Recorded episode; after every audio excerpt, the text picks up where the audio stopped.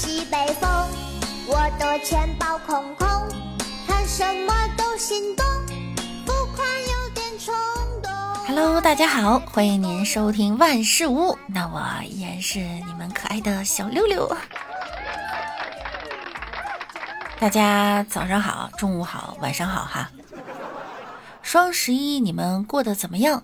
手还在吗？这双十一一大早啊，六六呢就收到了粉丝的祝福。我们家这个粉丝是这样写的哈：光棍节是为了提醒你丑，双十一是为了提醒你穷。看到了他的祝福呢，我还想到了自己还是单身狗。哎呀，不知道你们双十一购的物收到了没有哈？六六的货呢，已经陆续送来了，导致我早上出门连门都打不开，给堵得死死的。相信很多朋友已经陆续陆续收到货了哈。十日，在河北衡水有一个大妈。在网上呢，花了六块九，在直播间抢购了一件风衣，也到货了。大妈收到以后啊，说这衣服为什么和图片上看到的不一样呢？穿在身上好像一个被单披在身上，仔细一看呢，又有点像校服，呃，不是上学穿的那个校服哈。你想哈，六块九真的是一个敢卖一个敢买，这价格能买到什么？一个围裙啊也得十块钱吧。所以啊，购物需要谨慎，三思而后行哈。双十一在李佳琦的直播间在卖一款价值六千多的贵妇膏套装。李佳琦呢，以为大家付完尾款之后啊，都买不动了，于是上架几秒呢，就果断下架。但没想到，李佳琦的美眉们个个都是非富即贵呀。我觉得这玩意再讲这个真的有点点，就是贵到美眉们就有点觉得要。但是我跟你说，错过一年等一年哦。五个人下单了。直播间啊，又来了五个人下单了。呃，是吗？又五个人下单了，下单了一十五单了，谢谢大家，感谢大家。这个时间节点还有钱的，非富即贵呀，非富即贵呀。在这个时间点的还有钱的，非富即贵呀。能不能介绍我也认识认识？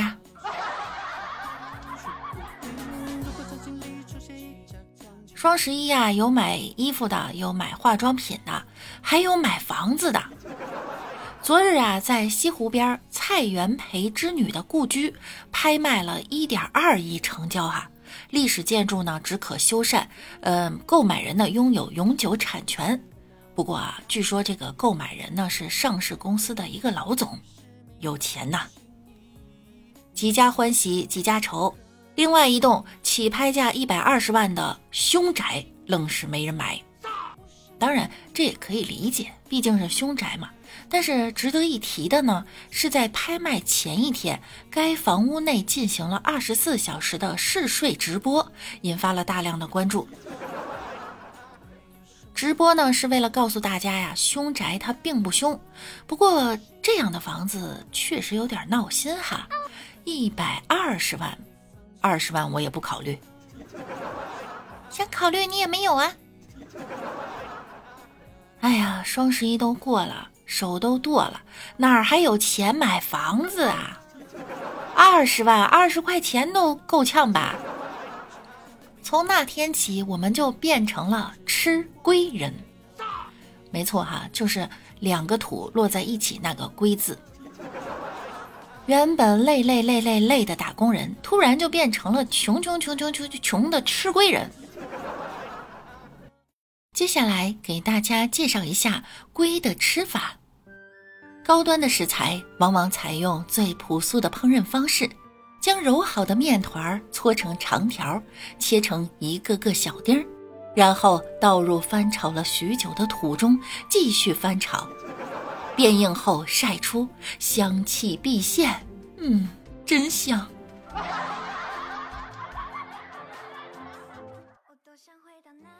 双十一啊，大家买了很多东西，但是一定要注意呢，新型骗局又来了。大家的网购记录、订单信息被卖给了骗子。前两天也有粉丝来跟我说啊，有人已经接到了骗子的电话，电话里对方对你的姓名、住址、买的东西、买东西的时间都了如指掌。他会给你打电话说你买的货出了问题，要求给你退款。这个时候啊，要注意了啊！对方呢会要求你打开支付宝，然后看看信用分够不够，不够的话呢，要交一定金额的保证金，还会告诉你呢，这个保证金不会被划走，你放上去还能拿出来。这时候有很多人他就上当了。最近啊，各种骗局频出，大家真的要注意。只要是打钱的、退钱的、转钱的和钱有关的，一定要注意。哎，像我呀，我就没有这个烦恼，我没钱。辛辛苦苦干一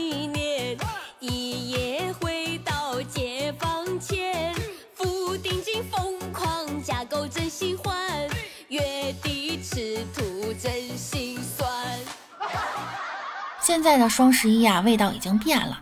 它明明不是一个光棍节嘛，现在都变成了购物节了。前两天有个小姑娘出去遛狗，当这狗子啊看到了一个和她穿着同款棉服的小哥哥，就死命的追呀。狗子还得想呢，上啊，前面的帅哥等一下，后面的单身狗长得很靓的，微信没多少人。哎哎，你别跑啊！汪汪！今天高低得给你追个爷们儿回来，真是连狗子都为你的终身大事儿啊操碎了心。这只狗哈，应该带着它去参加奥运会，高低给你拿个金牌回来。我小的时候呢，也遇上过被狗追，那时候啊，我妈就告诉我。当你被狗追的时候呢，要蹲下来，假装捡石头，你不能跑，你越跑它越越追你。但是当我蹲在地上的时候呢，我就被狗咬了。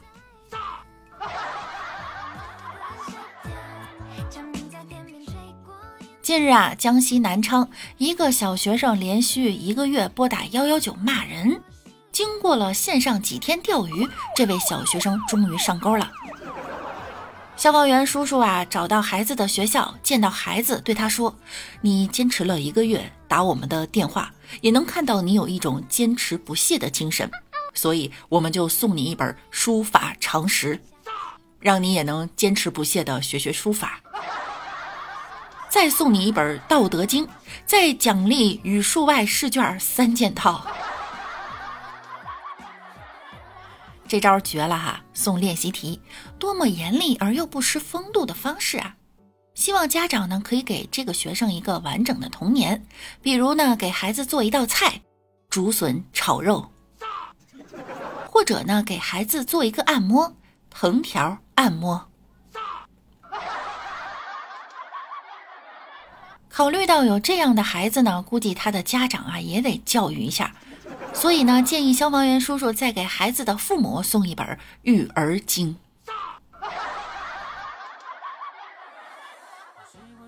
随着天气渐渐转凉，哈，疫情呢又严重了。十一月九号，成都公布了新增病例的行动轨迹，其中一名二十三号确诊病例走红了，他的行动轨迹呀，手机一屏都装不下。差不多一周的时间呢，这位二十八岁的年轻人。二十八岁还年轻吗？又去酒吧，又去大排档、超市啊、公寓、健身房、农贸市场、拳击馆、商场。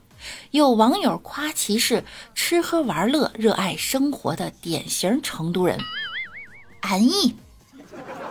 甚至呢，有人为他建立了名为“二十三号全球后援会”的群，真是让人羡慕啊！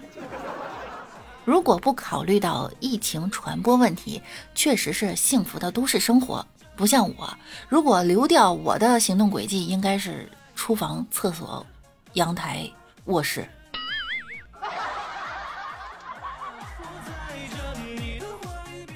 同样在成都，十一月八日，成都武侯区数码广场附近，两辆电动车相撞，两位师傅下车先掏出手机亮明健康码，彼此确认都是绿码之后呢，才放心的摘下口罩开始吵架。怕被传染啊，又不想忍气吞声，防疫已经刻在一些人的骨子里了。确认过绿码是可以摘下口罩的人。虽然在气头上呢，但是也要先看看是不是绿码，做文明人，吵健康架。在此，小六六不建议大家存一张红码在手机里，虽然能让对方拔腿就跑，但也容易让自己被带走隔离。